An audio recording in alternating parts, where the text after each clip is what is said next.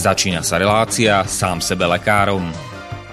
V rámci tejto relácie môžu zaznieť rozličné údaje o rozpoznávaní a liečbe rôznych chorôb a zdravotných ťažkostí. Všetky takéto údaje sú určené výlučne pre vašu informáciu a nesmú byť chápané ako lekárske odporúčania. Ak máte akúkoľvek akútnu či chronickú chorobu alebo iné zdravotné ťažkosti, s ktorými si sami neviete dať rady, obráťte sa prosím na kvalifikovaného a skúseného odborníka, ktorý bude môcť individuálne určiť, v čom tieto choroby a ťažkosti spočívajú a ako by ich bolo možné odstrániť či vyliečiť. Nič také však nemusí účinkovať na diaľku, teda bez toho, aby vás kompetentný odborník videl a osobne vypočul a vyšetril. Preto je dôležité osobné odborné poradenstvo, ktoré vám môže ušiť liečbu na mieru podľa vašich potrieb, životného štýlu, životného rozpoloženia a ďalších individuálnych daností. Nie je však v silách ani moderátora, ani hostí tejto relácie predvídať všetky okolnosti, ktoré by mohli konkrétne vo vašom prípade nastať a vyčerpávajúcim spôsobom ich v rámci relácie popísať. Zároveň moderátor a hostia tejto relácie nemajú nejakú kontrolu nad tým, či budú ich slová presne zapamätané, správne pochopené a bezchybne uplatnené. Zároveň vôbec netušia, kto všetko túto reláciu bude počúvať, a teda nemajú nejakú možnosť individuálne podľa potreby zasiahnuť a diagnostiku či liečbu vhodne upraviť. Zároveň sa lekárska veda prudko vyvíja a každý týždeň sú zverejňované nové a nové vedecké štúdie, z ktorých niektoré prinášajú úplne zásadné nové poznatky, rozširujúce ľudské poznanie alebo vyvracajúce doteraz prevládajúce domienky.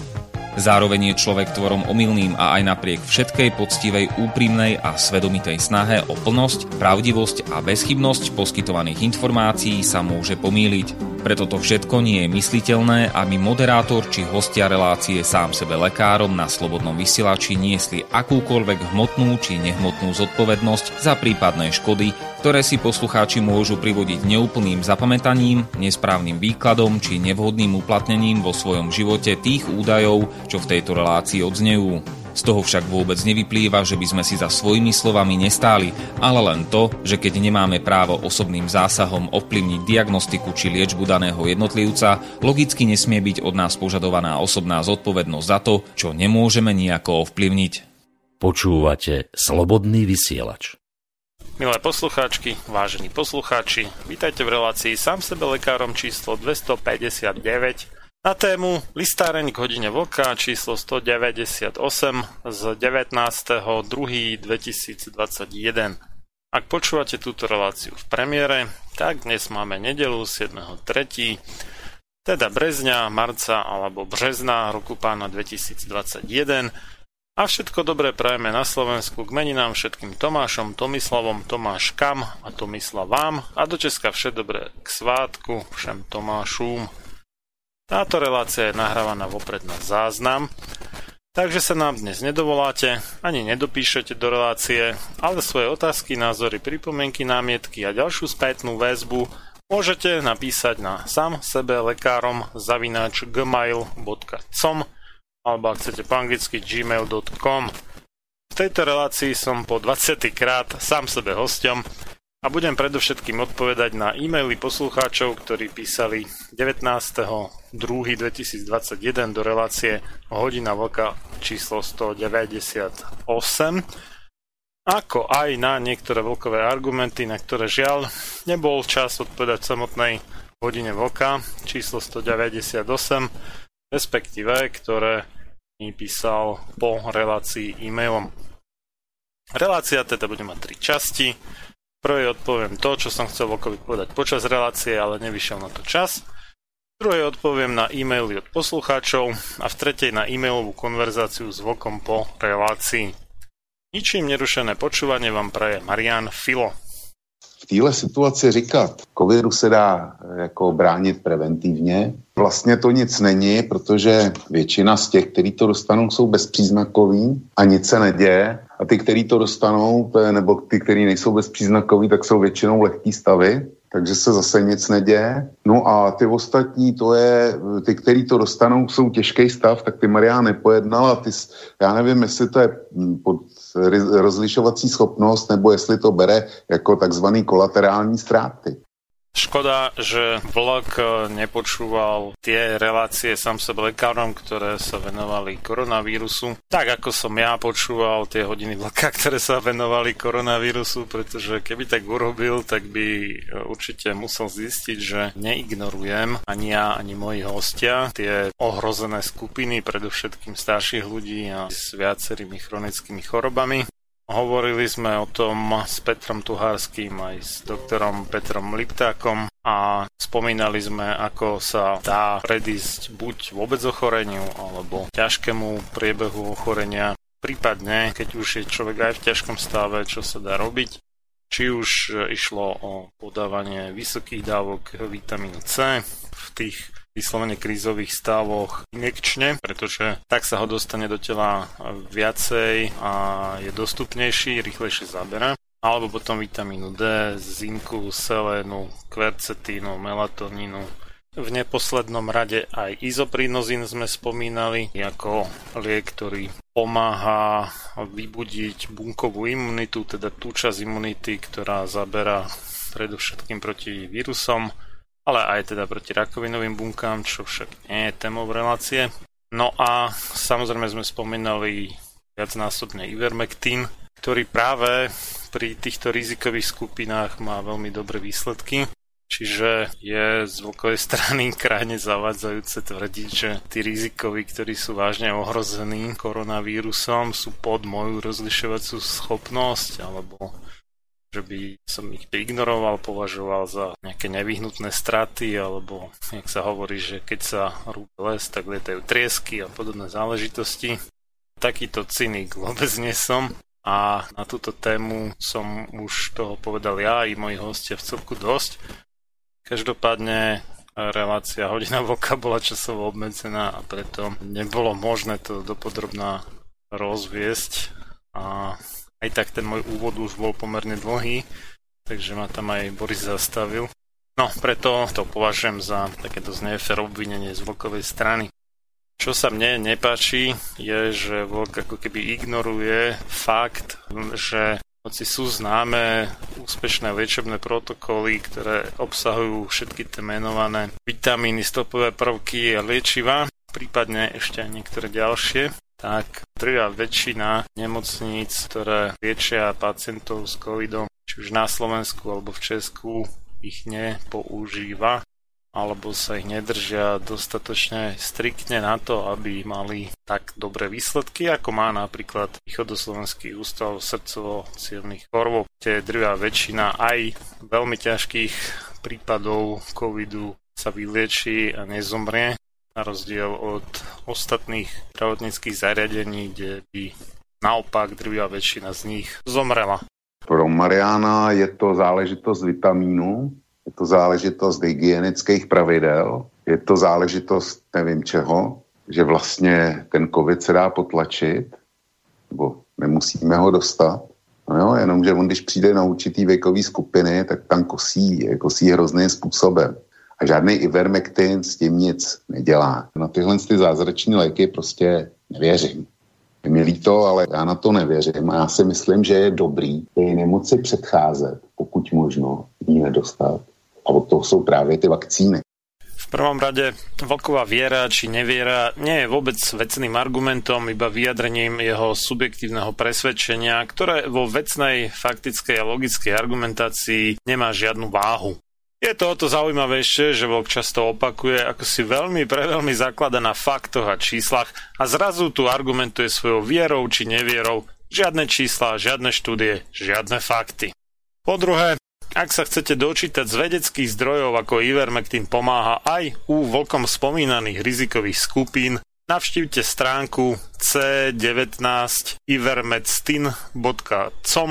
Ešte raz to zopakujem, C je ako skratka COVID, C-čko, c19ivermectin.com, kde je prehľad 67 štúdií o Ivermectine, ktoré všetky priniesli dôkazy o výdatnom pozitívnom účinku Ivermectinu, či už v nemocniciach alebo mimo nich, a to ako aj na prevenciu, teda namiesto vakcín, tak aj na liečbu u tých, čo už sú chorí. Tretia záležitosť, Práve v prevencii alebo profilaxii je účinok ivermektinu najsilnejší. Zdravotníci, ktorí pravidelne raz za 2 týždne berú dávku ivermektinu v množstve 0,2 mg na kilogram telesnej hmotnosti, neochorejú na koronu prakticky ani jeden z nich, ale neochorejú ani na niektoré ďalšie vírusové choroby, takže takéto pravidelné užívanie ivermektínu pôsobí doslova ako taká multivakcína a na rozdiel od vakcín proti COVID-19 pôsobí na všetky mutácie SARS-CoV-2. Blokuje totiž mechanizmus, ktorý používajú všetky mutácie koronavírusu, ako aj niekoľkých ďalších vírusov. Je to teda oveľa spoľahlivejšia prevencia COVID-19, nehovoriac o tom, že až na prípadnú krátku hnačku, a aj to len na niekoľko hodín, určite nie viac než deň, neudávajú pacienti ani žiadne ďalšie nežiaduce účinky, o čom ľudia, ktorí sa dali zaočkovať, môžu na najvyš tak snívať. A štvrtá vec, o podrobnostiach preventívneho, ambulantného i nemocničného užívania ivermektinu sa najviac dočítate na stránke stopcovid.eu, covid s K-čkom, nie s C-čkom, kde sú po slovensky preložené osvedčené zahraničné liečebné a aj profilaktické, teda preventívne protokoly, v ktorých sa okrem ivermektínu používajú aj vitamíny, stopové prvky, prípadne niektoré ďalšie liečivá. Tieto môžete ukázať svojim, možno zatiaľ ešte nedostatočne vzdelaným lekárom, pokiaľ to myslíte so svojím zdravím vážne a nechcete sa nechať zabiť v nemocnici.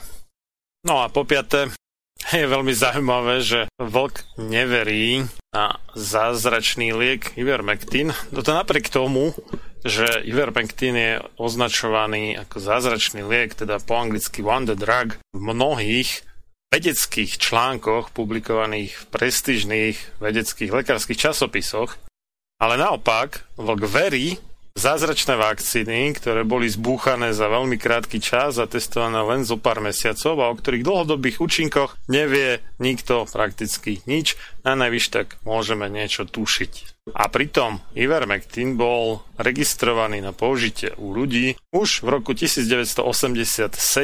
To znamená, že do dnešného dňa to už máme 34 rokov používania ivermektínu a o jeho nežiaducich účinkoch, teda za tých 34 rokov a 3,7 miliardy vyexpedovaných a pravdepodobne aj vo veľkej väčšine použitých balení tohto lieku, už asi o jeho nežiaducich účinkoch, ktoré sú inak teda prekvapivo skutočne veľmi malé a zriedkavé, ak vôbec sú. Vieme toho rozhodne mnohonásobne viacej než o nežiaducich účinkoch narýchlo zbúchaných a veľmi mizerne otestovaných vakcín. Ja zvolím paralelu teďko s jinou vakcinací proti klišťové encefalitidě. Tam máme možnost nechodit do lesa, nechodit na louky, chodit jenom po chodnicích ve městě, pak se nás klíště nemůže dotknout a tudíž nemůžeme chytit klíšťovku. A přece si myslím, že se každý odpovědný člověk proti té klíšťovce nechá očkovat. Aby tu klíšťovku nedostal, protože do toho lesa chce jít na zahradu, chce jít na louku, kde je vysoká tráva, nebo chce jít prostě trhat borůvky do lesa. Takže předtím, aby to pro něj bylo fatální, tak chrání očkování. Zrovna tak je to s covidem. No, vlk zvolil dosť dobrý príklad alebo analógiu, ale na jeho neprospech.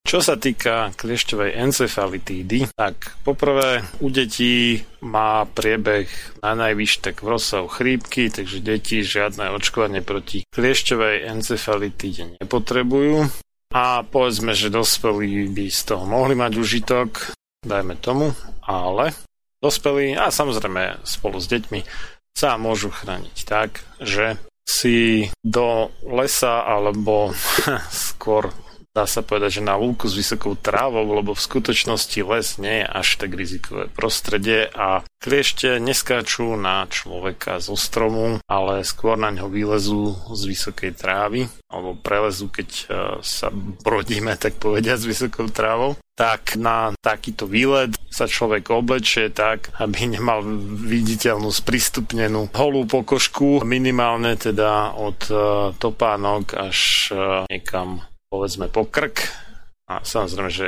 ruky alebo dlane bude mať obnažené. To je teda jedna vec, ako sa dá predísť tomu. Druhá vec je, že máme rôzne repelenty, mnohé z nich sa dajú vyrobiť aj doma pomocou octu a rôznych silíc voňavých, ktoré teda ale kliešťom naopak nevoňajú, či už to je rozmarín alebo mnohé iné, fenikel a pár ďalších, tak vďaka tomu, že sa človek postrieka plus minus po celom tele, ale tak zbežne aspoň, nemusí byť úplne ako chodiaca parfuméria, tak toho kliešťa skrátka nechytí. Je tiež ešte taká alternatíva, že človek nosí so sebou vrecuško so sušeným feniklom, priedušné vrecuško samozrejme, aby to voňalo, aby to tie kliešte odpudzovalo vždy pred takouto cestou a niekam, kde hrozí, že by na človeka mohol preliesť kliešť, tak si to vrecuško v ruke trošku pomedlí, aby sa tam polamali nejaké ďalšie kúsky toho feniklu a uvoľňovala sa tá vôňa. Potom samozrejme, keď to vypachne, tak treba vymeniť za nový. Čiže tá analogia s covidom je rovnaká. Máme tu spôsoby prevencie kliešťovej encefalitídy iné, než je očkovanie, a to také, ktoré sú aj spoľahlivejšie, lebo dôležité je, aby na človeka vôbec ten kliešť nešiel, pretože oveľa skôr sa môže z kliešťa nakaziť limskou boreliózou, a to je teda riadna potvora, táto choroba, než by sa nakazil kliešťovou encefalitidou. To treba odpudiť kliešťa ako takého a to samotné očkovanie nedokáže. Očkovanie nie je na odpudzovanie kliešťov, nie je to očkovanie proti kliešťom, je to očkovanie proti vírusu kliešťovej encefalitídy, ale kliešťe prenášajú aj 6 ďalších chorôb, pomedzi ktorých najčastejšia a veľmi nepríjemná je borelióza. Teda prenášajú aj baktérie zvané borelie a tomuto očkovanie proti kliešťovej encefalitide absolútne nemá šancu zabrániť. Avšak opatrenia, ktoré zabráňujú tomu, že sa kliešť dostane na vašu obnaženú pokožku, čo som už spomínal, odev od pety až po krk, plus buď to vrecuško s feniklom alebo nejaký vhodný repelent, kľudne aj po domácky vyrobený, tak toto zabráni tomu kliešťovi a vyrieši to aj kliešťovú encefalitidu, ale aj boreliozu, aj zvyšných 5 ďalších chorôb, ktoré prenášajú kliešte. Čiže máme prevenciu, a to takú, ktorá je určená proti väčšiemu množstvu vírusov, respektive baktérií, než je to očkovanie. Čiže výborná analogia vlku, úplne skvelé, ale je to analogia, ktorá svedčí v neprospech očkovania. Naše děti tady v České republice vlastně rok nechodí pořádně do školy. My žijeme v lockdownu, jsou v omezení a průmysl nebo ekonomika dostává těžce zabrat. Proč dostávají těžce zabrat? No, protože neexistuje jiná rozumná zásadní prevence, než je očkování. Kdyby to šlo léčit přes ten vitamin D a zinek a podobně, tak si myslím, že už dávno by bylo po pandémii, jenomže ono není. A říkat, no jako když to někdo dostane, tak ho napumpujeme ivermektinem v poměru tolik a tolik promile na kilo živý váhy a bude, tak ono teda nebude, jo. V prvom rade lockdown, zavreté školy a ďalšie nezmysly sú idiotské opatrenia vlády. Nespôsobuje to koronavírus, spôsobuje to vláda. Takže sťažovať sa treba na vládu, nie na koronavírus. Druhá vec, očkovanie rozhodne nie je jedinou prevenciou, to som už povedal, že máme jednak teda užívanie vitamínov a tým, že dostaneme imunitný systém do optimálnej kondície, vitamínov C, D, B6, aj Ačko a zinok, selen, horčík, prípadne jód ešte ako stopové prvky. No a k tomu možno ešte N-acetylcysteín, kvercetín a pred spaním a melatonín sú veľmi výdatnou pomocou pre imunitný systém a plus ivermectin ako profilaktické riešenie, ktoré úplne perfektne a dokonca oveľa lepšie činkuje než akákoľvek vakcína, je dostatočnou a vlastne mnohonásobne lepšou náhradou očkovania. Na to máme aj tvrdé dáta, ktoré to dokazujú, takže pokiaľ si vlk zakladá na používaní tvrdých čísel, tak by to mal rešpektovať a nie hovoriť, že neverím. Konkrétne v Indii, odkedy zaviedli rozdávanie v podstate zadarmo covidových balíčkov, tak povediac, tak dramaticky zlepšila situácia s covidom v Indii, hoci India má zhruba 4-krát viac obyvateľov ako Spojené štáty americké, tak tých prípadov koronavírusu má len niečo málo viac než tretinu toho, čo USA. V Indii niekedy v lete približne zaviedli rozdávanie covidových balíčkov, ktoré obsahujú toho pomerne dosť, pulzný oximeter, digitálny teplomer, tabletky s paracetamolom, tej by som tam ja osobne nedával, no ale dobre. Vitamín C, vitamín D, multivitaminové tabletky, ktoré obsahujú zinok, ivermectinové tabletky, potom doxycyklín, to je antibiotikum, trojvrstvové rúška, FFP2 respirátory, dezinfekčný prípravok, alkoholom napustené papierové utierky a dvoje rukavice, také tie jednorázovky. Tak takýto balíček si mohli zadarmo brať v príslušných strediskách zdravotných všetci ľudia, ktorí prejavili záujem. No a vidíme na grafe chorobnosti a úmrtnosti Indie, že niekedy približne v polke septembra tam nastal ostrý zlom, je tam taká špička a odvtedy to už ide viac menej len dole. Nejaký nový kmeň, nejaká nová mutácia koronavírusu, či už to je juhoafrická, britská, juhoamerická, newyorská, československá, akúkoľvek si vymyslíte, na tomto zostupnom trende nič nezmenila. Takže pokiaľ sa Izrael vyhovára, že keď po začiatku očkovania 20. decembra 2020 sa tam dramaticky zvýšil výskyt nových prípadov a tiež úmrtnosť na koronavírus, takže za to môže britská alebo juhoafrická mutácia. No tak je to dosť trápna výhovorka, keď si pozrieme, že v tom istom období sa v Indii výskyt nezvýšil. A samozrejme v Indii je extrémne málo v porovnaní s Izraelom zaočkovaných ľudí, ale dosť veľa ľudí tam užíva ivermectin.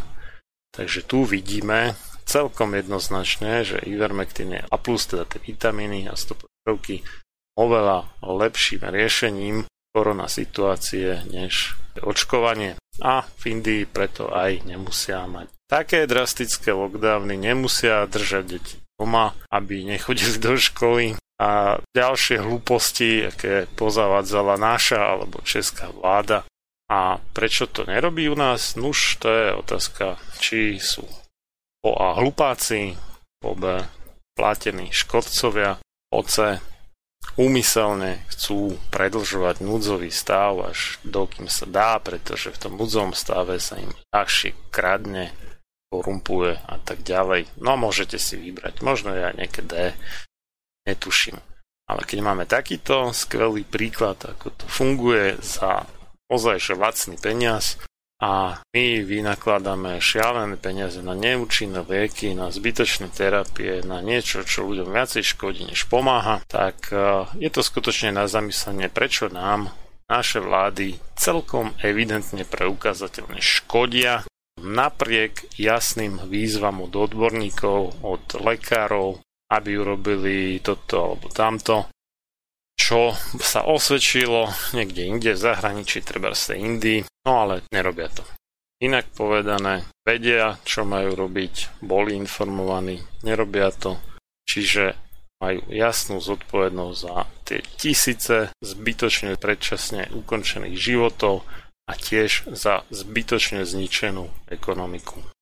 Keď si pozrieme denný počet úmrtí v Indii, ktorá má 257 krát viac obyvateľov než Slovensko a priemerná životná úroveň je tam výrazne nižšia než na Slovensku, tak zistíme, že je to niečo málo cez 100, čo je rovnaký bežný denný počet obetí koronavírusu, aký máme na Slovensku.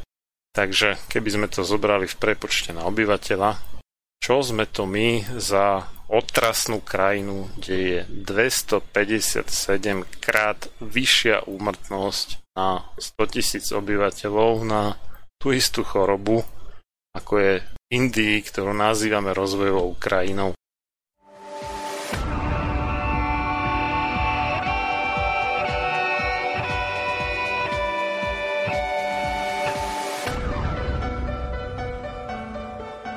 Čím národ nižšie stojí, čím hlbšie v živote telesnom je ponorený, tým menej vážnosti má sám k sebe a tým ľahšie si dá so sebou zahrávať a svoje si odnímať, ako i jednotlivý človek v bahne telesného života zaviaznutý. Je bez vážnosti k sebe samému a ľahko sa za úžitok telesný nie len s telom, ale aj s dušou zapredá. Ľudovít Štúr. Máte naladený slobodný vysielač Banská Bystrica.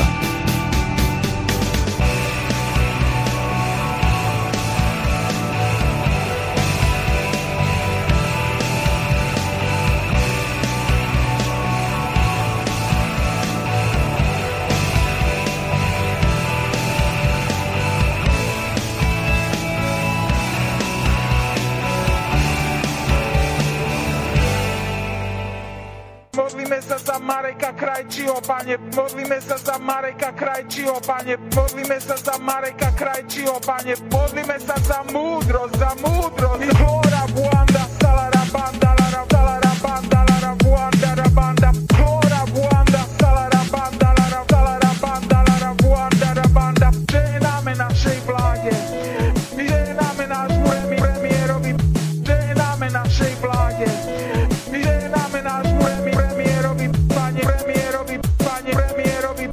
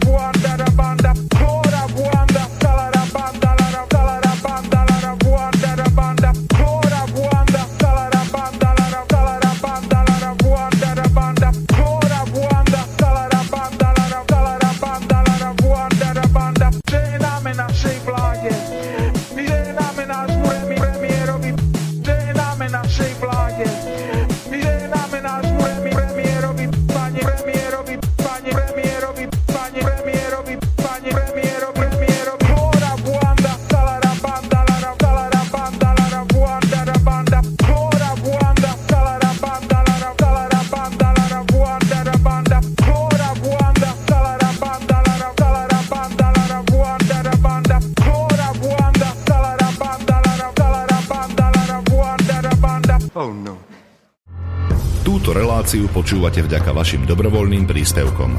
Ďakujeme za vašu podporu. Počúvate slobodný vysielač.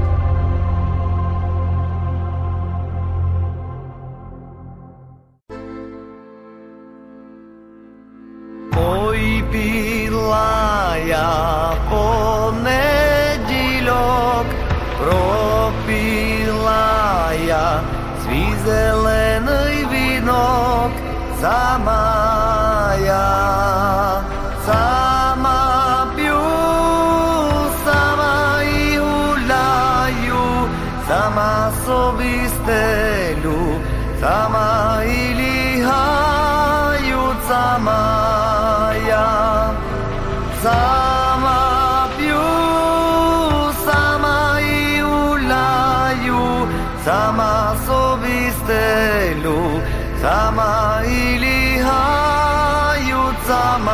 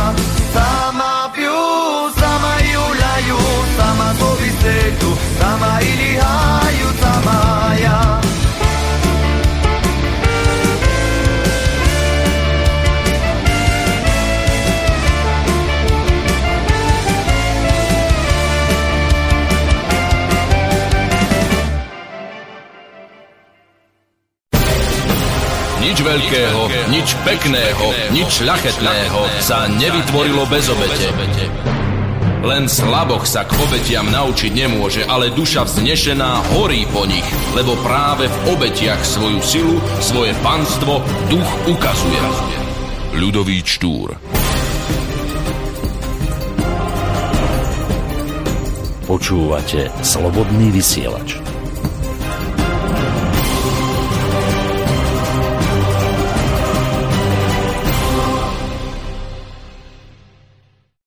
A máš logické vysvetlenie preto, prečo je tam teraz tak málo ľudí nakazených? Mám, samozřejmě, že mám.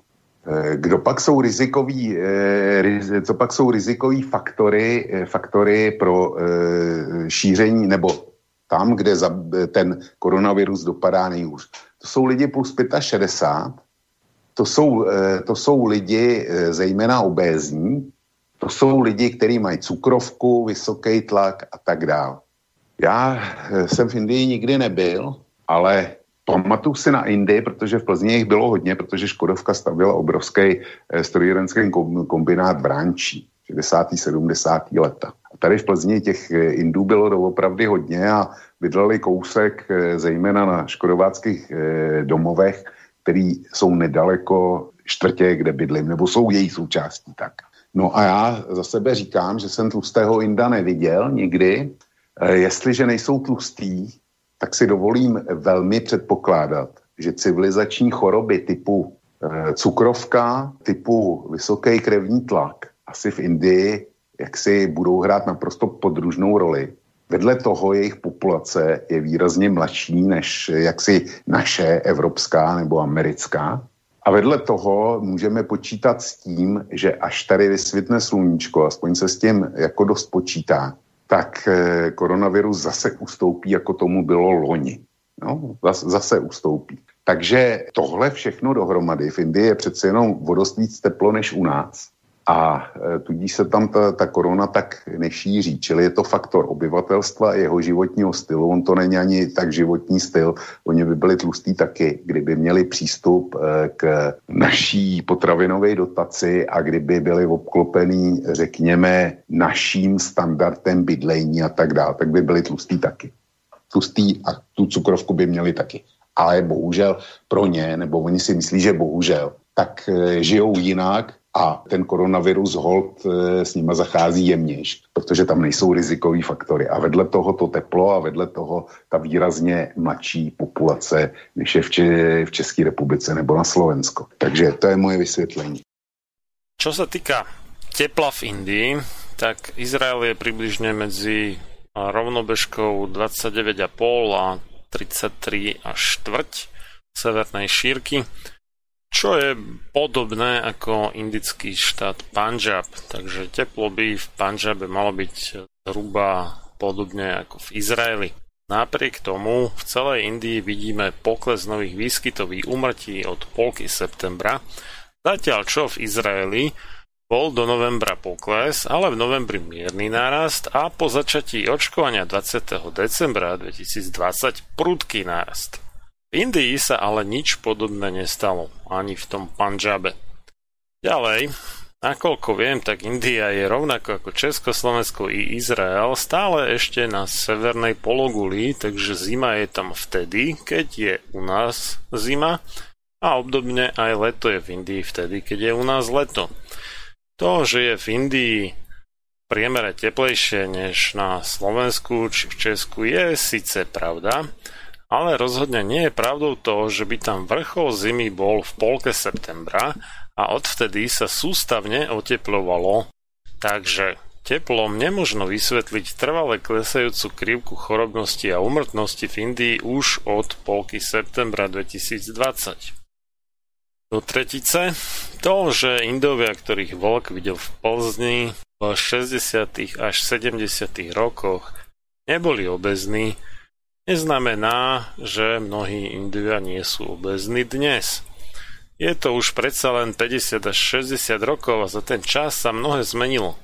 Dnes je India krajinou s druhým najväčším počtom diabetikov po Číne, spolu 77 miliónov ľudí, čo je samozrejme dané aj tým, že je to druhá najľudnatejšia krajina sveta po Číne Ale je celkom zrejme, že naozaj nemožno povedať, že by cukrovka nebola v Indii problémom.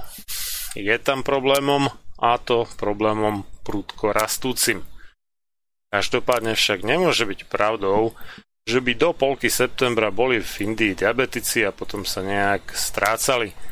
Ani to nemôže byť tak, že sa už pomalu míňajú diabetici, ktorí ešte koronu nedostali a preto úmrtnosť ich chorobnosť klesá, keďže v Indii bolo zistených len 11 miliónov prípadov, presnejšie pozitívnych testov, čo je len 1/7 z počtu indických diabetikov.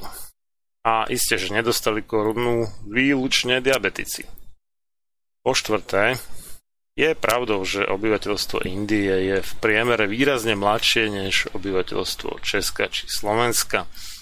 U nás je medián veku vyše 40 rokov, v Česku ešte o 2 roky viac než na Slovensku, zatiaľ čo v Indii len 26,8 roka. Avšak v Izraeli to je 30,4 roka, čo nie je zas tak oveľa viac než v Indii, iba nejakých 3,6 roka viac. Takže ani medián veku nevysvetľuje zásadne odlišnú situáciu v Indii oproti Izraelu a pritom v tom Izraeli je tá situácia oveľa viac podobná Česku či Slovensku než Indii. A tiež by bolo asi dosť naivné sa domnievať, že v Indii už od polky septembra dochádzajú starí ľudia, ktorí ešte koronu nechytili, alebo že populácia Indie od polky septembra prudko mladne.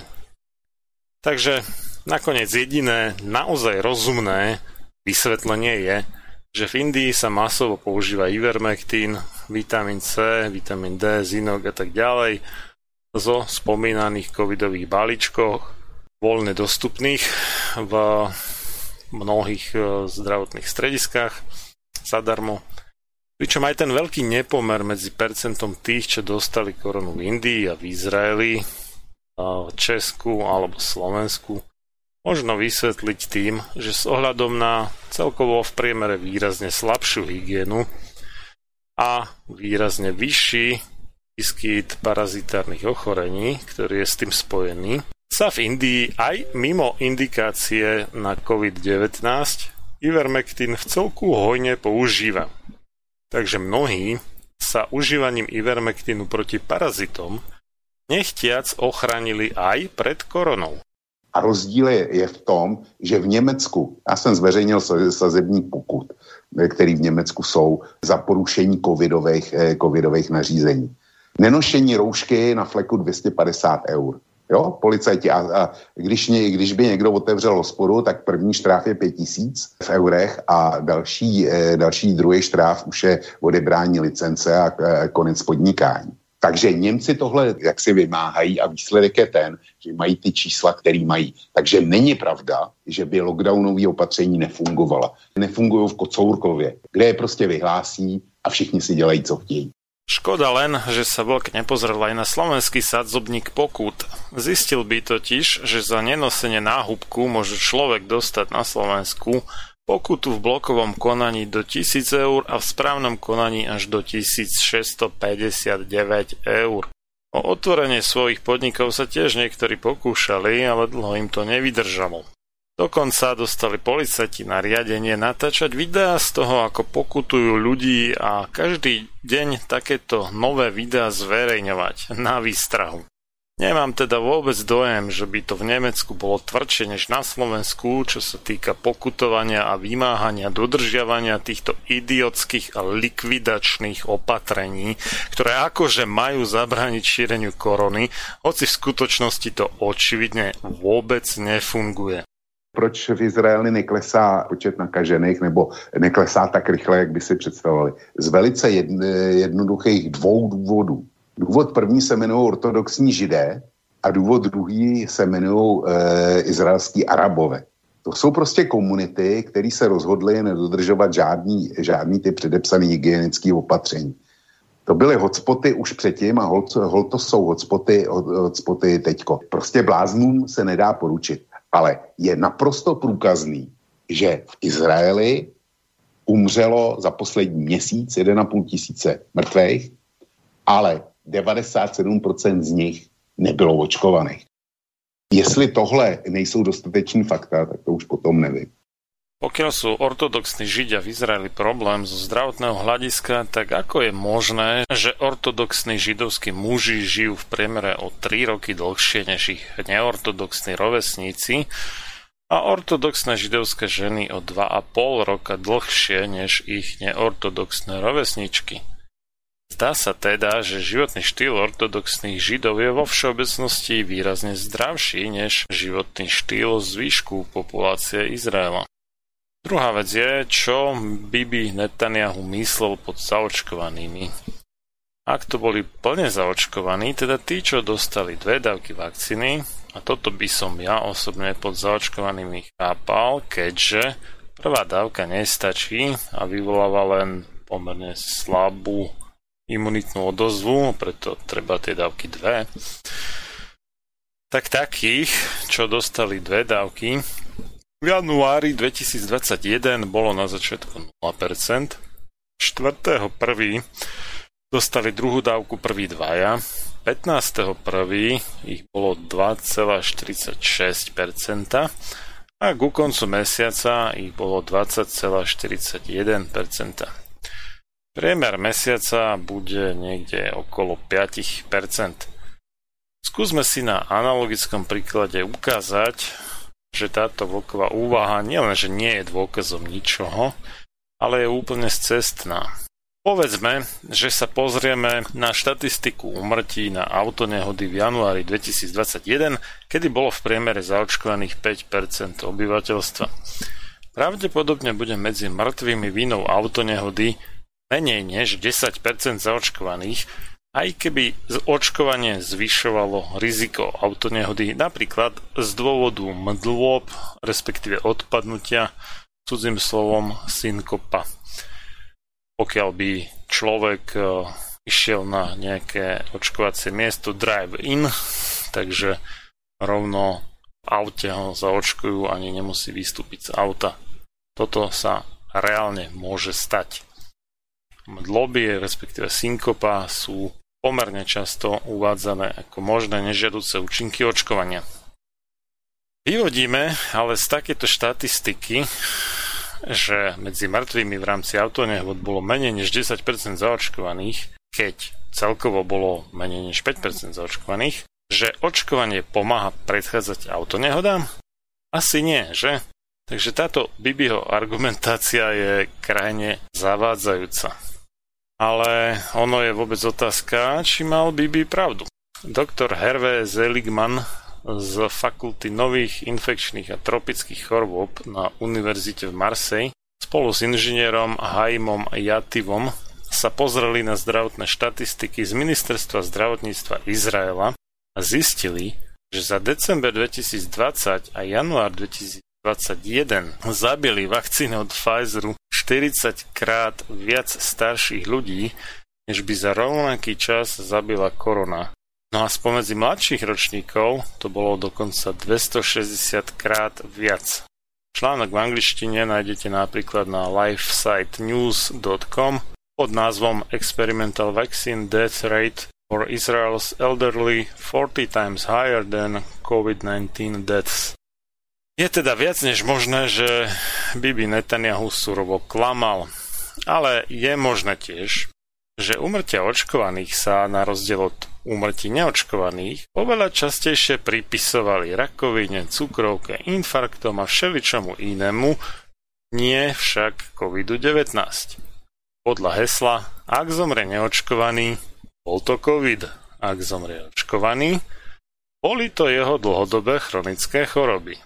No a potom, samozrejme, štatistika vyznie tak, že očkovaných zomrel na COVID len malý zlomok z toho, čo neočkovaných, pretože úmrtia neočkovaných boli covidu skreslene, vedome, pripisované oveľa častejšie než úmrtia očkovaných.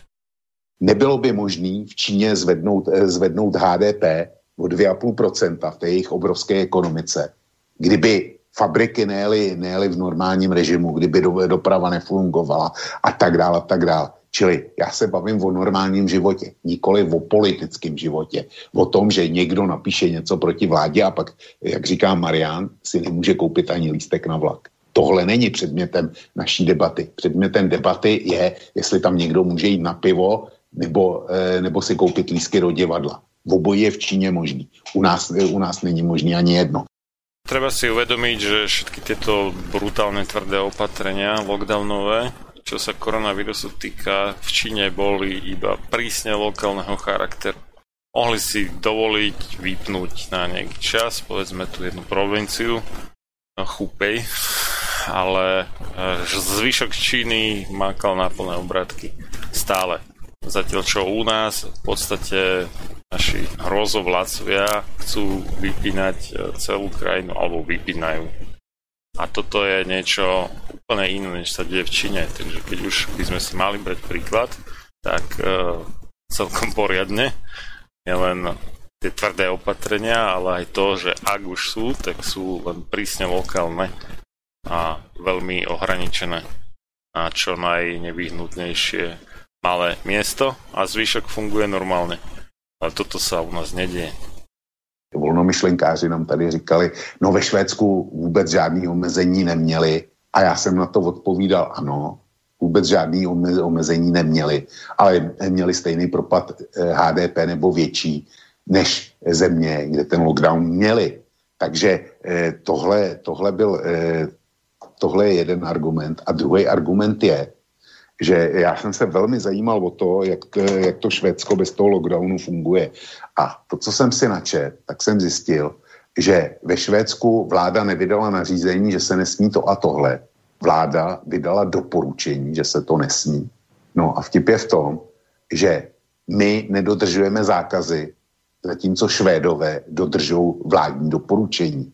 A Švédové své vládě věří, Slováci a Češi svým vládám zásadně nevěří. Švédové nemají důvod, jak si nejsou to rozený protestanti, kterým se nelíbí prostě nic a koukají, jak všechno obejít. To, že Švédsku klesol hrubý domáci produkt podobne ako iným európskym krajinám, a hoci v Švédsku lockdown nebol a inde bol, tak sa dá ľahko vysvetliť tým, že Švédsko do značnej miery je závislé od exportu a pokiaľ klesne dopyt vďaka lockdownu v inej krajine, dopyt po tovaroch zo Švédska, no tak logicky musí klesnúť HDP aj Švédsku.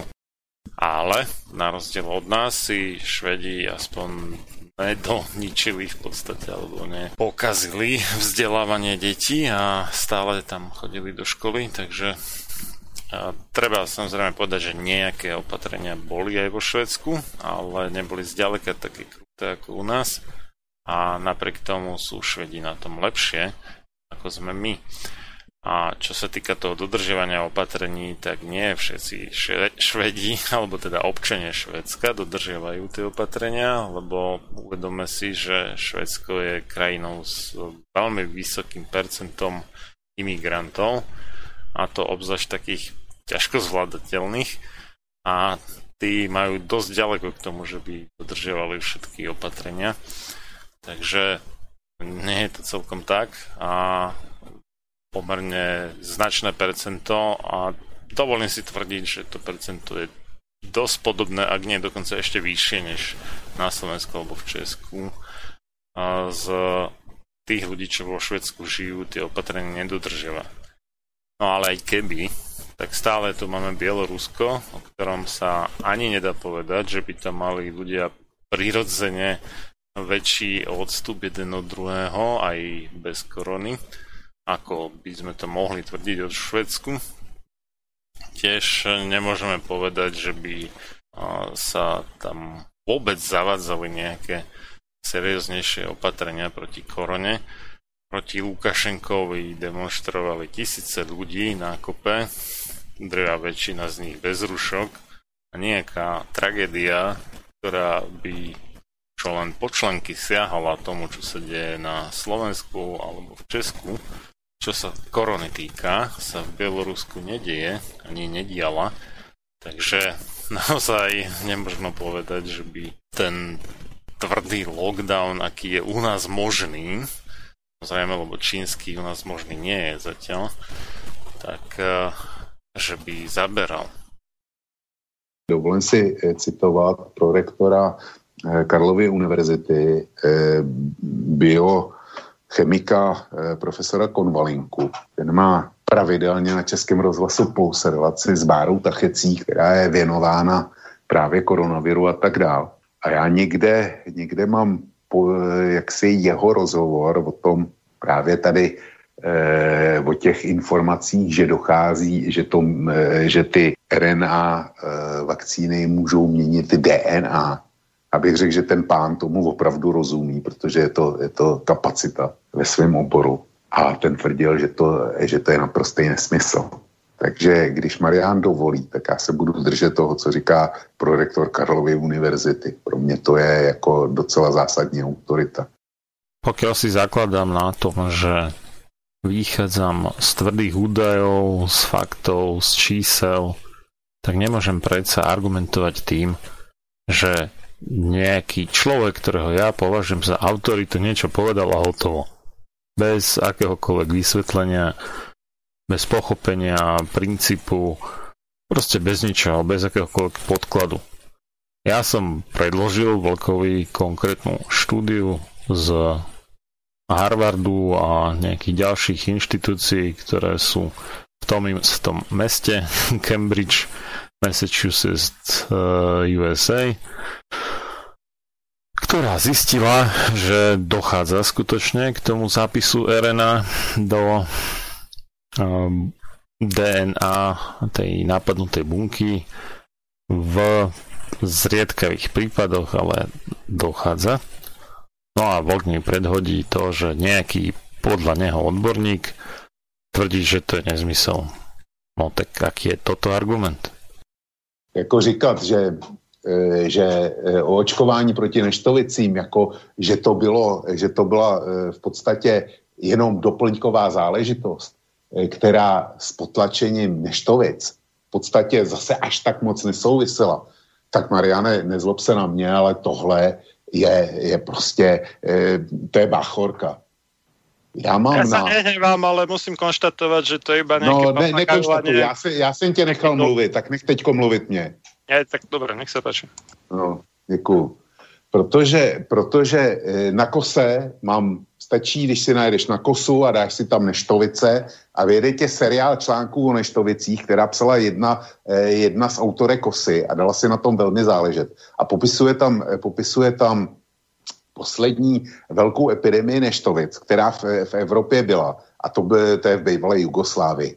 Se všema detailama, taky s epidemií neštovic, která se rozšířila z jednoho tajného sovětského výzkumného pracoviště někde v Kaspickém moři nebo kde to měli. Ten seriál, ten je velmi vymakaný a velmi doložený zdrojem a číslama. Takže vřele doporučuji. A pak se budeme bavit o tom, jestli teda udávání a spálený vesnice, když to přeženu, tak jestli porazili neštovice, anebo jestli to byla vakcinace. Jo. Čili to je pro mě sci-fi, co jsem slyšel, a to je to lepší vyjádření. Očkovanie proti pravým kiahňam je pravdepodobne citlivým miestom každého vakcinačného fanatika, takže sa ani nedivím, že tu Vlk v podstate vypenil, ale treba dodať, že fakty skrátka nepustia.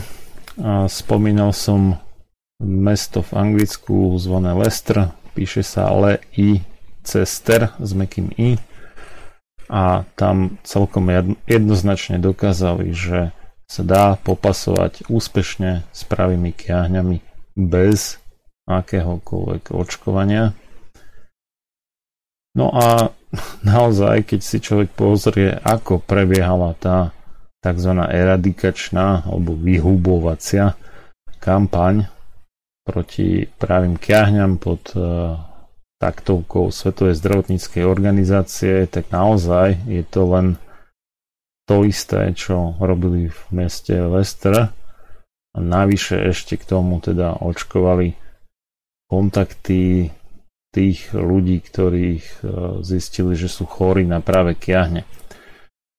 No, ale na to by sa dala urobiť samostatná relácia. Ja len ešte dodám, že práve kiahne neboli úplne vyhubené.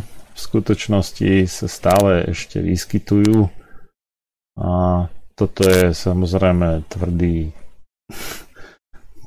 problém pre tých, ktorí si zakladajú celú svoju očkovaciu dogmológiu a bajoslovie na tom, že práve kiahne boli vyhubené očkovaním. Jednak neboli vyhubené a už vôbec neočkovaním. No a vyskytujú sa, avšak označujú sa za opičie kiahne. Keď sa však pozrite na to, čo sú to opičie kiahne, alebo monkeypox po anglicky, tak zistíte, že navonok to vyzerá úplne takisto ako práve kiahne.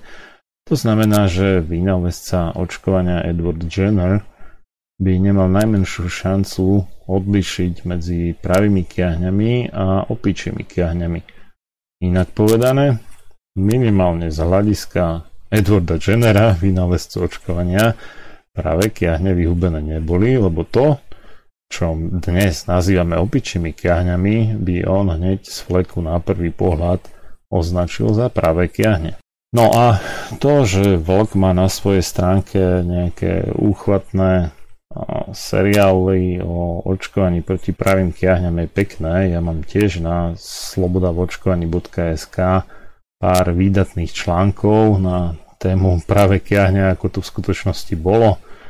Jeden z nich sa volá Očkovanie : mýtické dejiny. Je to od doktorky medicíny Susan Humphries, ktorá vydala knihu na túto tému očkovania pod názvom Dissolving Illusions. Keby niekto chcel, môžem poskytnúť PDF-ko. No a v tejto knihe podrobne rozoberá štatistiky a ďalšie okolnosti, ako to teda bolo, nielen v Leicestri, ale aj inde s tými pravými kiahňami, ale vravím, že to by bolo nadlho. V češtine vyšla kniha, ktorá sa dosť podrobne zaoberá očkovaním proti pravým kiahňam a to z takého kritického hľadiska. No a tá sa volá Očkovanie : obchod se strachem. No a tam doktor medicíny Gerhard Buchwald práve ukazuje, že paradoxne oveľa skôr tí očkovaní dostávali nielen choroby, ktoré sa s očkovaním šírili, a tu treba dodať, že nebyť očkovania proti pravým kiahňam, tak zďaleka nemáme tak obrovský výskyt žltačky, teda hepatitidy typu B. Tak nielen teda tie iné choroby pomáhalo očkovanie šíriť, ale paradoxne u mnohých aj samotné tie práve kiahne mohlo rozšíriť.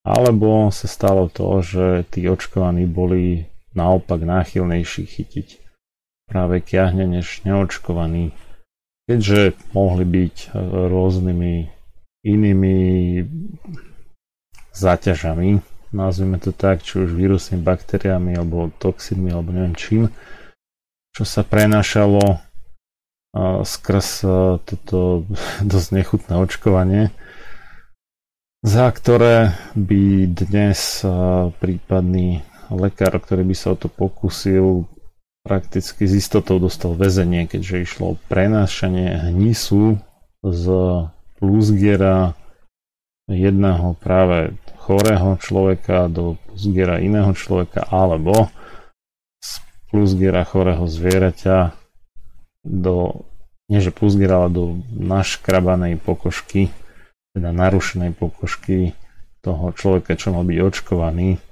Je to úplne nechutná vec, niečo, čo s hygienou absolútne nesúvisí, to pravý opak toho, čo dnes nazývame hygiena. Skutočne obľudná záležitosť a naozaj nechápem, ako niekto takúto činnosť môže velebiť ako niečo, čo zachraňuje ľudí, životy a tak ďalej, keďže z tých štatistík, ktoré žiaľ zrejme teda Vlk nepozná, a vidíme, že pravý opak je pravdou. Vidíme, že tam, kde sa v Anglicku husto očkovalo, ale neriešila sa hygiena, tak tam to bolo zlé s pravými kiahňami, a tam, kde sa neočkovalo vôbec, ale riešila sa hygiena poriadne, dôsledne, tak tam to bolo s pravými kiahňami najlepšie v celom Anglicku. To bol ten Leicester. Takže tuto skutočne nie je o čom, cez to nejde vlak, fakty sú fakty, aj keď tá oficiálna mytológia hovorí niečo úplne iné, a samozrejme s tými informáciami, o ktorých tu hovorím, sa to celé rúca ako domček z karát, preto chápem teda tie vlkové emócie, lebo toto nedokáže uniesť, nielen on, mnohí ďalší taktiež nie, tak nedá sa svietiť, skrátka je to celé úplne inak, než to tvrdili a vtlkali do hlav nielen medikom, ale prakticky celej populácii tí tzv. Hrdinovia, ktorí v skutočnosti v rámci údajného vyhubovania choroby veľmi často šírili choroby iné, niekedy aj práve tú chorobu, ktorú sa vraj snažili vyhubiť. Možno v dobrej viere, no ale takto niekedy chodí, že cesta do pekiel je lemovaná dobrými úmyslami. Já jsem velmi, velmi žádal o to, aby ty čísla nebyly zpochybňovaný, protože jako těžko se bavit proti argumentu a ty čísla neplatí, protože já si myslím, že to je 1000krát víc. To já můžu říct o tvých číslech taky a nikdy jsem to neudělal. Nikdy. Takže tahle argumentace je naprosto nesmyslná. Ak je tu niečo naozaj nezmyselné, tak je to brať čísla z nežedúcich účinkov očkovania, prípadne iných liekov, a ignorovať, aké percento sa hlási.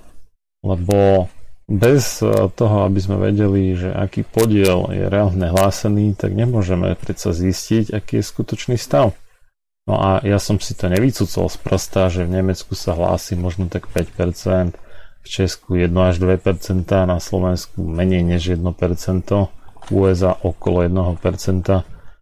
Toto mám všetko zdokladované, a to hovoria ľudia, ktorí pracujú v tých úradoch, ktoré zaznamenávajú nežiaduce účinky. Takže nie je to vymysel nejakého Mariana Fila, ale to hovoria samotní tí ľudia, ktorí to majú v kompetencii, v náplni práce. Takže človek, ako tým chcel povedať, ja nespochybňujem čísla, naopak doplňam ďalšie dôležité číslo, ktoré treba brať do úvahy, aby sme si dokázali utvoriť solidnejší obrázok o realite. A prečo vlak toto chce ignorovať? Tak potom sám seba klame, že nežiaducich účinkov je oveľa menej, než v skutočnosti je, pretože on ignoruje tú obrovskú podhlásenosť, ktorá je v každej jednej krajine sveta. Indické čísla. Populace 1,4 miliardy bez pár milionů a mají celkem necelých 11 milionů nakažených. Jo?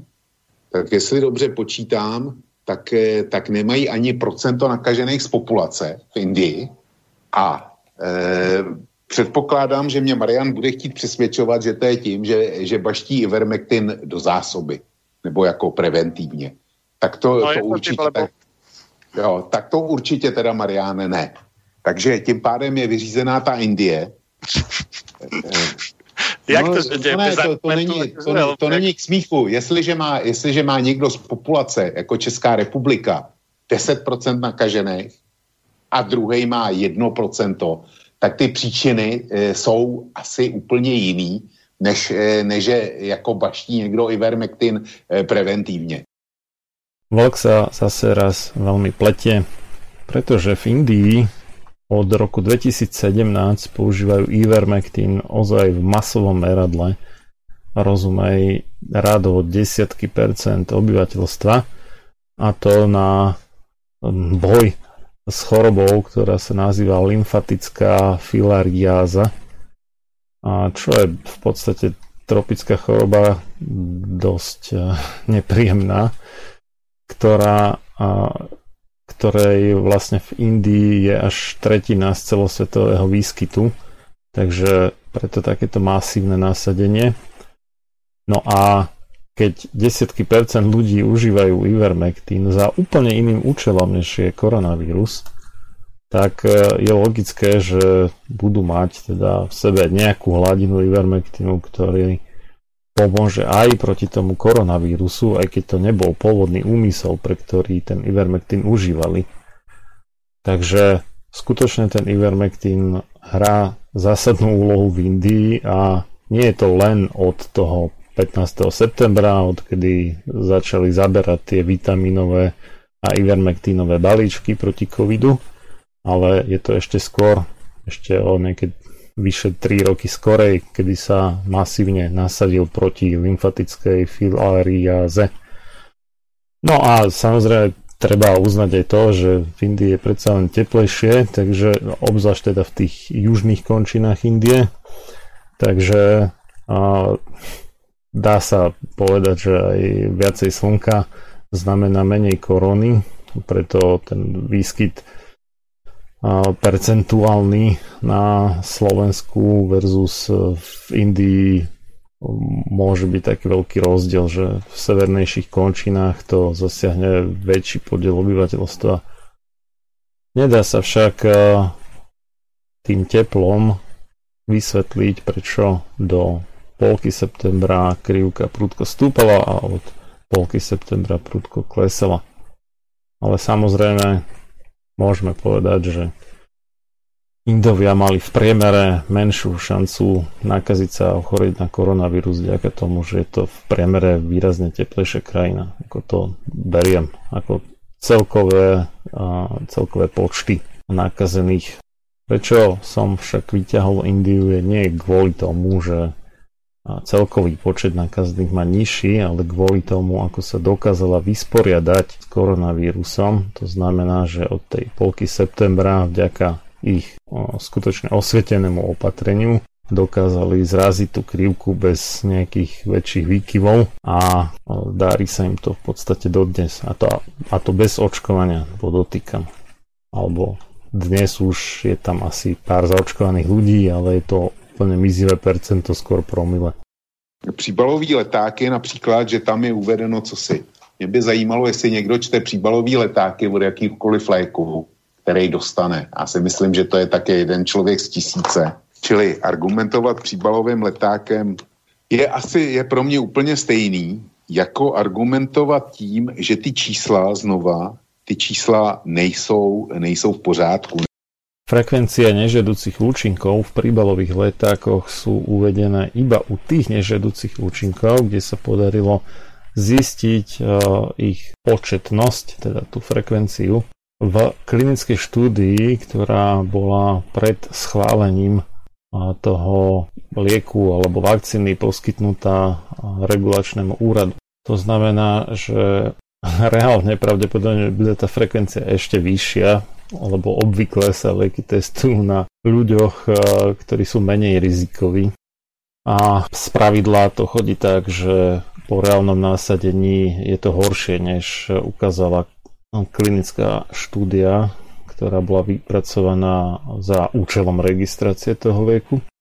No a je úplne jedno, že koľko percent ľudí a či vôbec niekto si tie príbalové letáky číta, ale na tom výskyte nežiaducich účinkov, to, či si ich niekto číta alebo nie, to v zásade vôbec nič nezmení, takže aký je to argument, že skoro nikto nečíta príbalový leták? Nie je to žiadny argument. V skutočnosti to, že je hlásený malý zlomok toho počtu nežiaducich účinkov, aký by podľa príbalových letákov mal byť hlásený, je jasným dôkazom, že sa nehlási zďaleka všetko, čo by sa hlásiť malo. A v skutočnosti by toho malo byť ešte viacej, než je v príbalovom letáku uvedené. No ale napriek tomu sa hlási by malý zlomok. To znamená, že jedna vec je to, čo hovoria samotní zamestnanci týchto úradov, ktoré zbierajú nežiaduce účinky a tí odhadujú v závislosti od krajiny percento hlásených nežiaducich účinkov na 1 až 5. A druhá vec je, že nepriamo máme dôkaz skrz to, čo je uvedené aj s frekvenciou výskytu v príbalovom letáku a reálne sa hlási možno 1% alebo 2%. Česku možno 2 a na Slovensku menej než 1%. Možno u niektorých dokonca menej než 1 promile.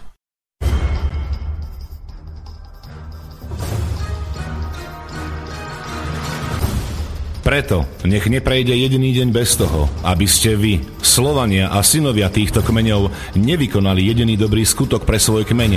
Obraňujte jeho právo, vzdelávajte ho a nestaňte sa nikdy služobníkmi jeho cudzích vládcov. Ľudovít Štúr.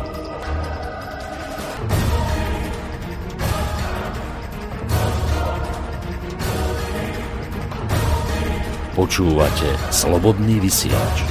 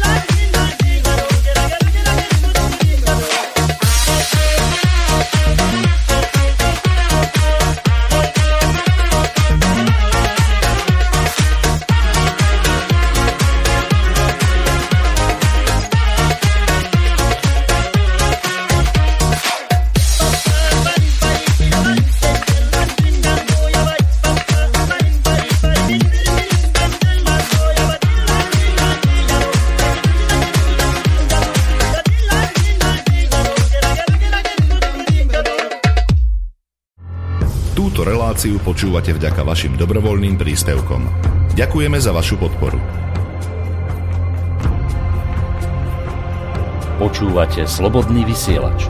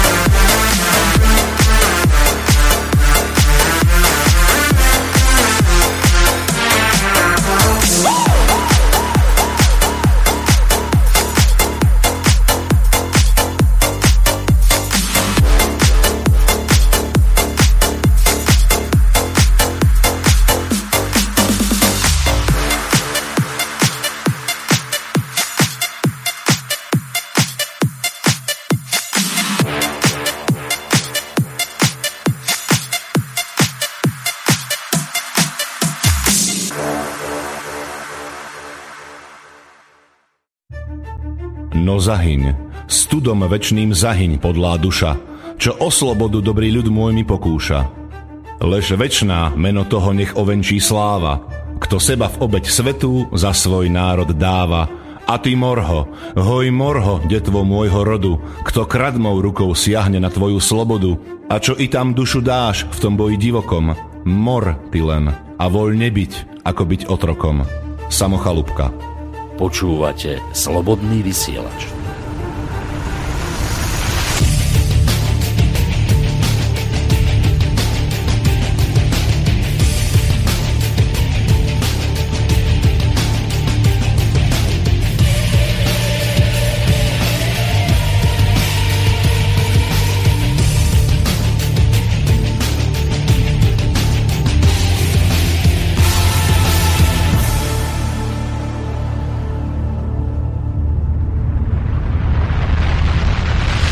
Dostávame sa konečne k listárni. Otázky, ktoré sú smerované na Vlka, budem preskakovať, pretože nie som Vlk. Poslucháčka Jana z Popradu píše: zdravím do štúdia, Marian, vzdaj to, je to zbytočná debata, máš proti sebe ekonóma, ťažkého technokrata, nie lekára ani vedca, ktorý by rozumel imunitnému systému. Na konci ťa nazve hlupákom alebo bláznom, ktorého treba izolovať, tak ako to urobil mne. Mal si tam miesto seba poslať doktora Liptáka, možno by rovnaké argumenty od lekára Vlk prijal, aj keď stále si pôjde to svoje, vakcinácie, ako obohratá platňa. Môj spolužiak veterinár si doniesol z testovania negatívny výsledok a čuduj sa svete, aj koronu. Počas niekoľkých dní bola nakazená celá rodina. On sám dostal vysoké horúčky, bolesti hlavy, svalov, kolbov a hnačky, nedokázal prejsť ani pár metrov po byte. Našťastie mu hneď zablikalo a z ordinácie si zobral veterinárny Ivermectin a začal sa ním medikovať. Keď sa príznaky objavili aj u ženy a u detí, nasadil ho aj im. Za 4 dní boli z najhoršieho vonku. On im povedal: Jana Ivermectin nedám dopustiť. Takže toľko Janka z Popradu. Poslucháč Pavel z Veľkých Losín píše: dobrý večer, dnes super vysílání. Môj názor se již po tom, co vám tento týden v Česku předvedla Burešová covidová chunta, se stabilizoval. Pánu Marmanovi palec nahoru. No, asi si pán Pavel z Veľkých Losín pomýlil meno. Ja som Marian Filo, nie som Peter Marman. Nevadí.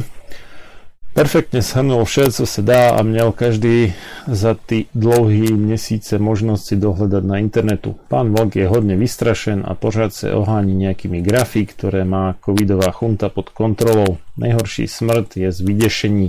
Očkovať se nenechám, jsem zdrav a tak nevidím důvod, proč bych se tohoto měl účastnit.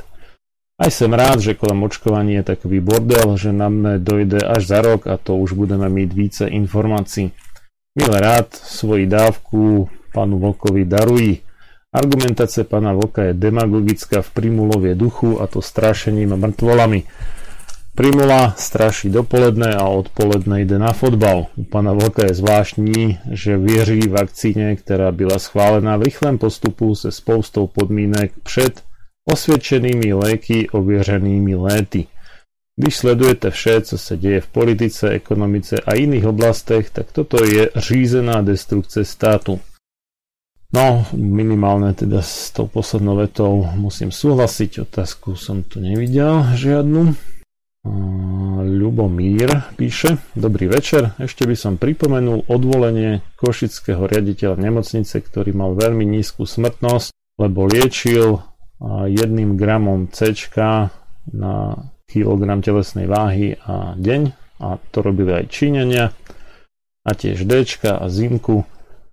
Toto bolo, tam sú samozrejme ale menšie gramáže, treba podotknúť. Toto bolo známe od apríla 2020 a do štandardného postupu na COVID-19 sa to dostalo až v januári 2021. Myslí sa tým zrejme ten slovenský štandardný postup. Ale Marek Krajčí tohto riaditeľa odvolal po tom, čo ten začal používať Ivermectin a a nahradil tohto riaditeľa Hutníkom. No áno, toto treba spomenúť. V nemocnici, ktorá mala najlepšie výsledky ohľadne covidu na Slovensku a pravdepodobne aj v Československu, tak tohto riaditeľa Marek Krajčí, teda minister zdravotníctva Slovenskej republiky, odvolal, čo nedáva absolútne nejakú logiku. Jedine ak by Marek Krajčí chcel udržiavať čo najhoršie výsledky a teda dôvod pre núdzový stav čo najdlhšie. Potom by to dávalo zmysel.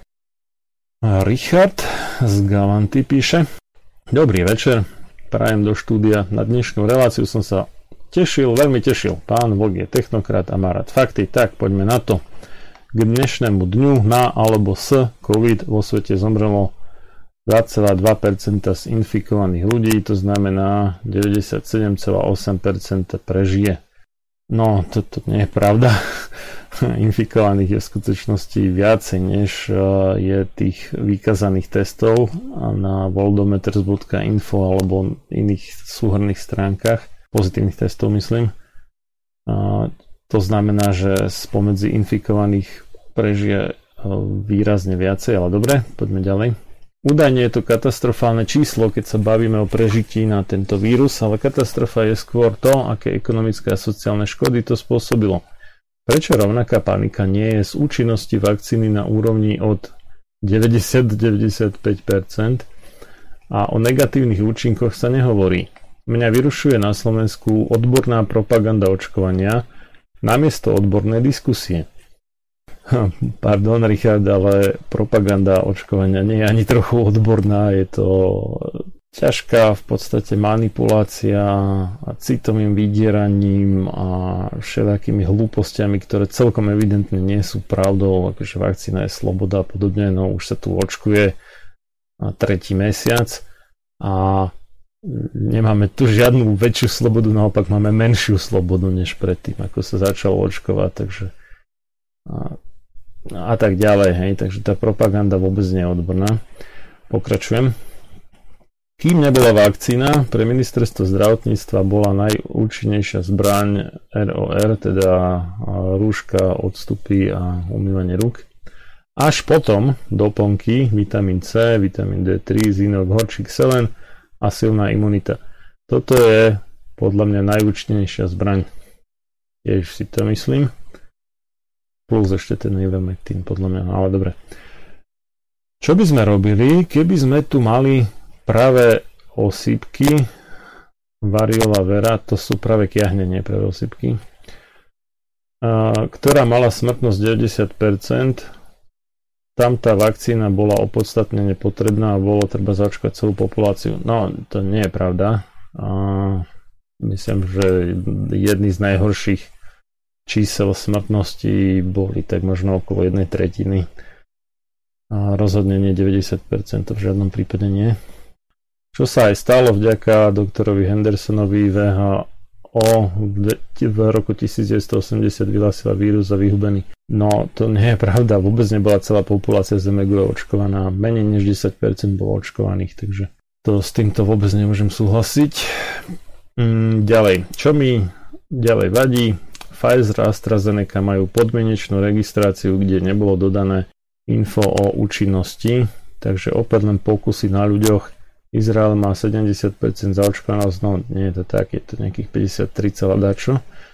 Iba u tých vyšších vekových skupín to je viac, lebo mladší sú menej zaočkovaní než starší. A ďalej, čísla im rastú a účinnosť je 50%. Možno. Izrael pripustil, že vakcína je v pozícii klinických skúšok. To sa má takto robiť? Ľudia neveria tejto vláde, menia rozhodnutia, robia chaos, klamu, hádžu vinu na ľudí a teraz majú veriť slovám politikov, že vakcína je sloboda? Preto aj tá nedôvera ľudí.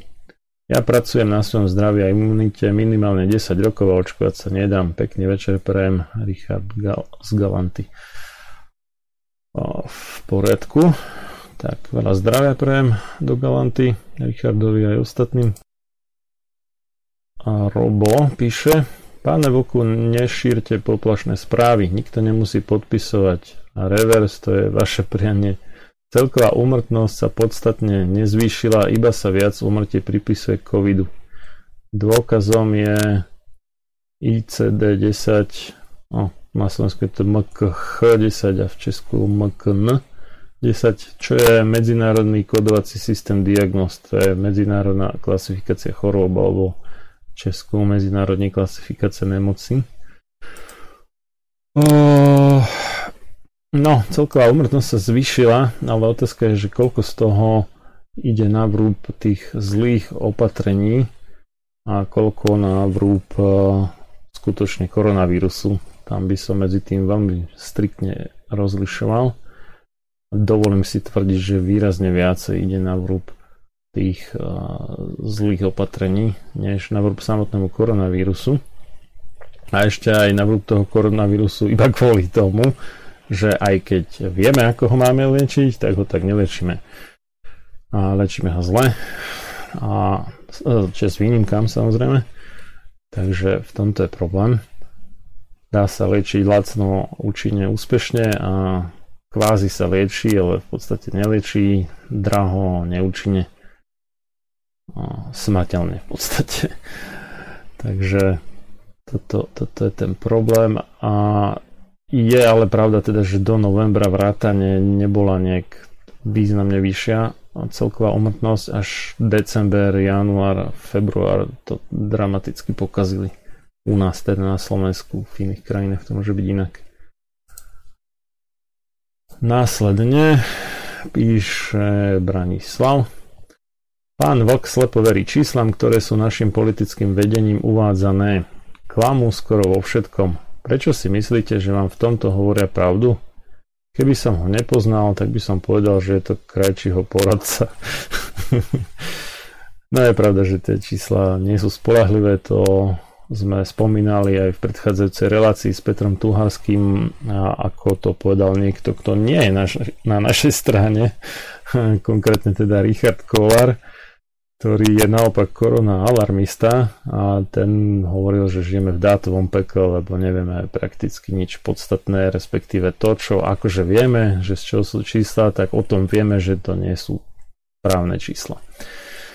Takže toto musím podpísať, že aj ľudia z druhej strany hovoria, že tie čísla, ktoré sú nám predstavované, nie sú v skutočnosti pravdivé. A ďalej píše Michal: Páne Vlku, čísla, ktoré uvádzate, sú za prvé zjavne sfalšované a za druhé tie čísla neplatia odvtedy, odkedy sa do terapie a prevencie zaviedol Ivermectin. To sa týka toho percenta úmrtnosti na koronu v jednotlivých vekových skupinách, čo bolo na začiatku relácie. Hodina Vlka číslo 198. Ivermectin je registrovaný napríklad v USA v humánnej medicíne a je jednoznačne účinný. Ja osobne som svedkom 2 zachránených po pár tabletkách Ivermectinu. Tak, to ma teší, že pomohol práve Michalovi aj jeho blízkym veľa zdaru a veľa zdravia. A ďalej píše Lubomír: Dobrý večer. Uvedomme si, čo sa deje, a deje sa to roky. Veľká časť slovenských dôchodcov žije z ruky do úst a popri tom im aj z toho malého dôchodku strhávajú nejaké splátky nebankovej spoločnosti. Rok 2018 na 5 miliónové Slovensko v súčasnosti pripadajú vyše 3 milióny exekúcií. Presnejšie, podľa úverového registra je ich 3 milióny 300 tisíc. Teda často sa stáva, že si dokonca vyberú, či bude na rožok alebo na lieky. A teraz mi, Vlk, povedz, či väčšina dôchodcov si môže dovoliť kúpiť vitamín D3, zinok a ideálne s rybým tukom. Navyše tu je dlhodobá propaganda vrátane magazínu Nature, že vitamíny sú vlastne škodlivé. Keď tí ľudia nebudú počuť každý deň, že ako správne dávkovať vitamín D, zinok a tak ďalej. Jednoducho je to obrovské a vyzerá to tak, že úmyselné zlyhanie štátu. Áno, s tým súhlasím, obrovské a zrejme úmyselné zlyhanie štátu, lebo toto patomatovanie, či jak to mám nazvať, napriek tomu, že všetky zásadné informácie sú dostupné a boli informovaní kompetentní, napriek tomu robia to, čo robia, tak to už nemôže byť z nevedomosti, to musí byť podľa mňa naschvál, si myslím.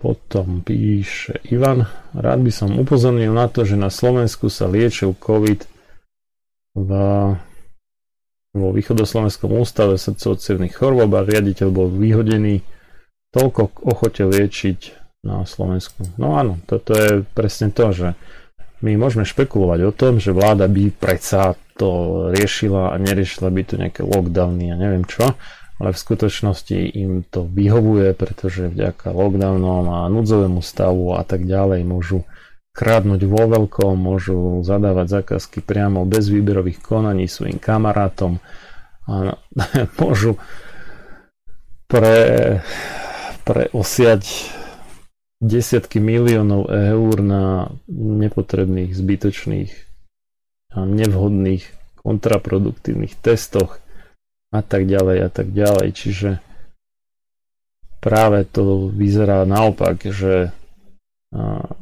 čím horšie, tým lepšie pre túto vládu, lebo tým viacej právomoci si môže uzurpovať, takže nerobí to, čo by mala robiť pre blaho ľudí, ale presne naopak.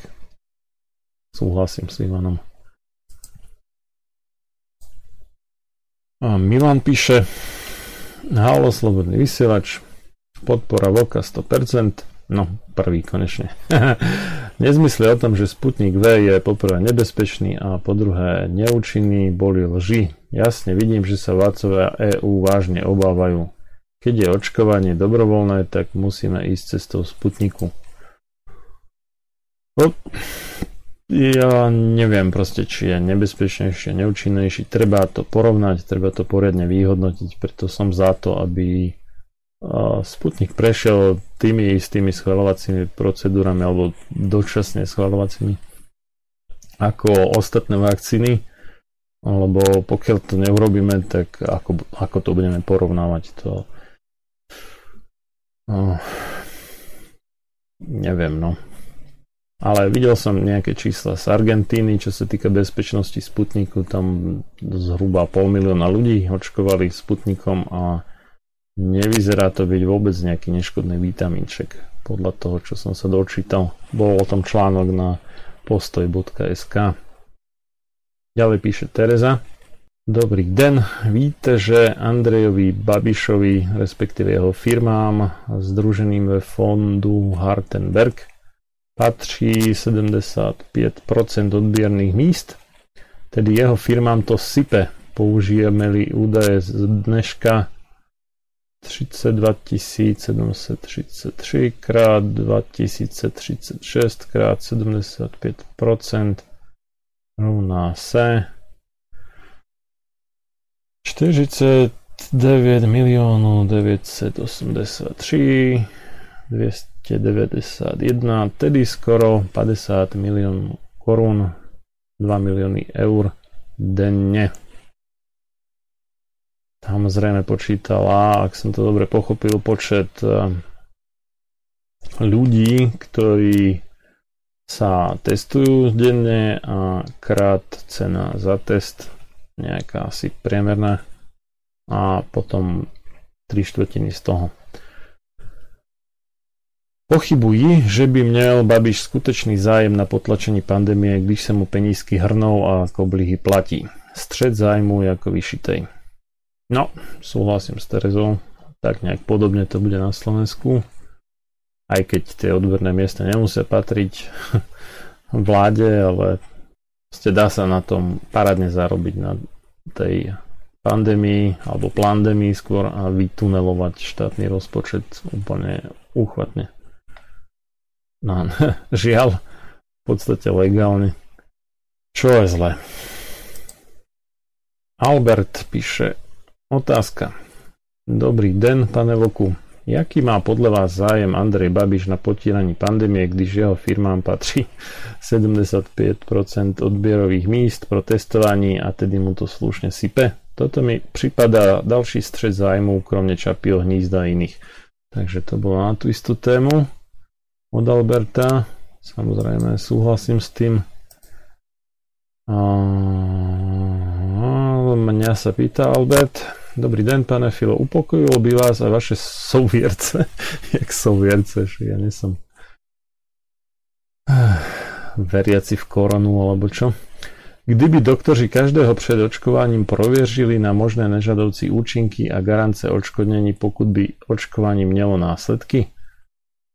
No, neupokojilo by ma to. Bolo by to síce správnejšie, keby to robili.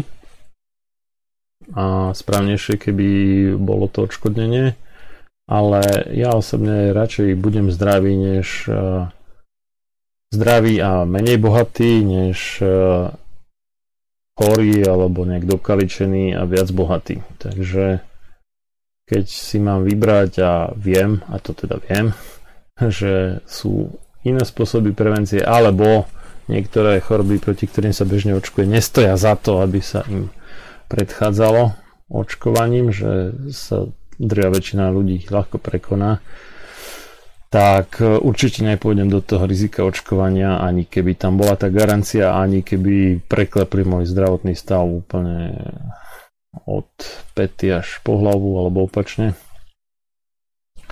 Nie, neupokojil by ma to. Ale verím tomu, že nejakú časť ľudí by to asi upokojil. Ale každopádne nerobí sa to. Takže to je iba taká hypotetická otázka. No a to je všetko vlastne, čo sa týka listárne. Takže žiaľ, nestihnem tú poslednú slúbenú časť, ale to by sme si asi teda dali niekedy inokedy na pokračovanie. Alebo to možno prebereme o 2 týždne v relácii s Petrom Tuhárským, kde budeme zase riešiť novinky na poli korony a podobne a možno nejaké tie naše prestrelky e-mailové s Vokom a teda tam padnúšie argumenty spomeniem. Takže toľko zatiaľ z tejto relácie. Moje meno je Marian Filo. Ďakujem za pozornosť. Táto relácia bola nahrávaná na záznam vopred, takže ak ste posielali nejaké otázky alebo pripomienky a ďalšiu spätnú väzbu do štúdia alebo prípadne sa snažili dovolať, tak pošlite mi to na e-mail samsebelekárom@gmail.com alebo teda gmail.com, ak chcete po anglicky, a snáď by to vyjde sa na to pozrieť a prípadne vám odpovedať.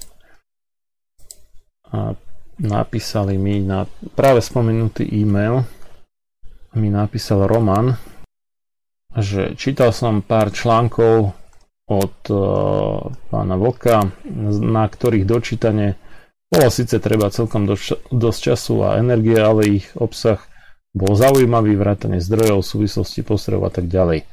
Potom som počul asi 45 minút zo 198. časti Hodiny Vlka, časť o Ivermectine, kedy má tento pán, ktorý sa asi na každom metri textu chváli použitím tvrdých dát, veľmi sklamal svojimi tak trocha demagogickými a tendenčnými tvrdeniami ala keď je Ivermectin taký účinný, prečo idú v Indii vyrobiť miliardu vakcín, alebo pochybnosti o účinnosti a bezpečnosti tohto lieku ako prevencia liečenia Matovičovej milovanej hnúsoby. A ďalšie teda tendenčné tvrdenia demagogické. Ohľadom Indie je odpoveď. Lebo India. Bol som tam 2-krát a pri ponúknutí dostatočného obnosu rúpií úmerne želanému cieľu sa každému otvárajú dovtedy netušené možnosti a obzory, respektíve veľmi často to inak ani nejde. A 1 miliarda v Indii rovná sa 5 miliónov na Slovensku. Je to iba otázka mierky a číslo v tomto kontexte ohúri možno analfabeta. Rovnako vyzdvihovanie experimentálnych vakcín bez akéhokoľvek poznatku stredno- a dlhodobých účinkov a iba veľmi rozporúplných krátkodobých, vrátane fantastických výsledkov u izraelských dôchodcov oproti lieku, ktorého sa po svete užilo niekoľko miliard dávok počas 40 rokov, 33, dobre, bez závažnejších vedľajších účinkov, za ktorý dostali autori Nobelovú cenu pred 6 rokmi, je tak trocha strata bodov a dôveryhodnosti autora, teda Vlka. Jeho argumenty mi pripadali ako snaha obhájiť vakcíny za každú cenu. Už dávnejšie, keď si ešte izraelskí dôchodcovia nemohli dopriať tieto dobroty, tomu prispôsobiť celú argumentáciu, uvádzané zdroje a čo sa nehodí do kramu ignorovať. Za mňa to vyznelo niekedy až komicky, keď si z nejakého dôvodu zamieňa cieľ s prostriedkami na jeho dosiahnutie. Pripájam odkaz na asi najlepšiu prezentáciu o Ivermectine, akú som videl, plnú tých najtvrdších dát, odborne aj laicky.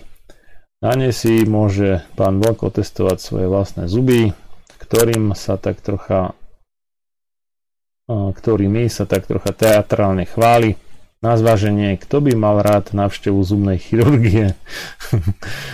Ak túto prezentáciu máte, prípadne ešte lepšiu, tak mi dovolte vám aspoň zaželať dobré ránko. Pozdravuje vás Roman. No, už je toľko od Romana. A to je zrejme teda z posluchačských otázok, ktoré sa ku mne dostali, všetko. Vlastne tam skoro žiadne otázky neboli. Takže ešte raz ďakujem za pozornosť a teším sa na skoré počutie dnes večer o 20:30. V relácii, ktorá opäť teda bude zo záznamu, v relácii s inžinierom Pavlom Škárom na tému poplatky v zdravotníctve. A ešte skôr, než sa rozlúčime úplne, tak budem rád, keď prispiejete na Slobodný vysielač alebo na moju činnosť pod hlavičkou slobodaVockovani.sk, či už priamým nejakým bankovým prevodom, v prípade slobodného vysielača aj SMS-kou, alebo 2%, prípadne 3% z vašej dane z príjmov. Všetky podrobnosti nájdete buď na stránke slobodného vysielača alebo na stránke www.slobodavockovani.sk. Za všetkú podporu srdečne ďakujeme. A pekné nedeľné popoludne vám praje Marian Filo. Táto relácia vznikla za podpory dobrovoľných príspevkov našich poslucháčov. Ty sa k nim môžeš pridať. Viac informácií nájdeš na www.slobodnyvysielac.sk. Ďakujeme.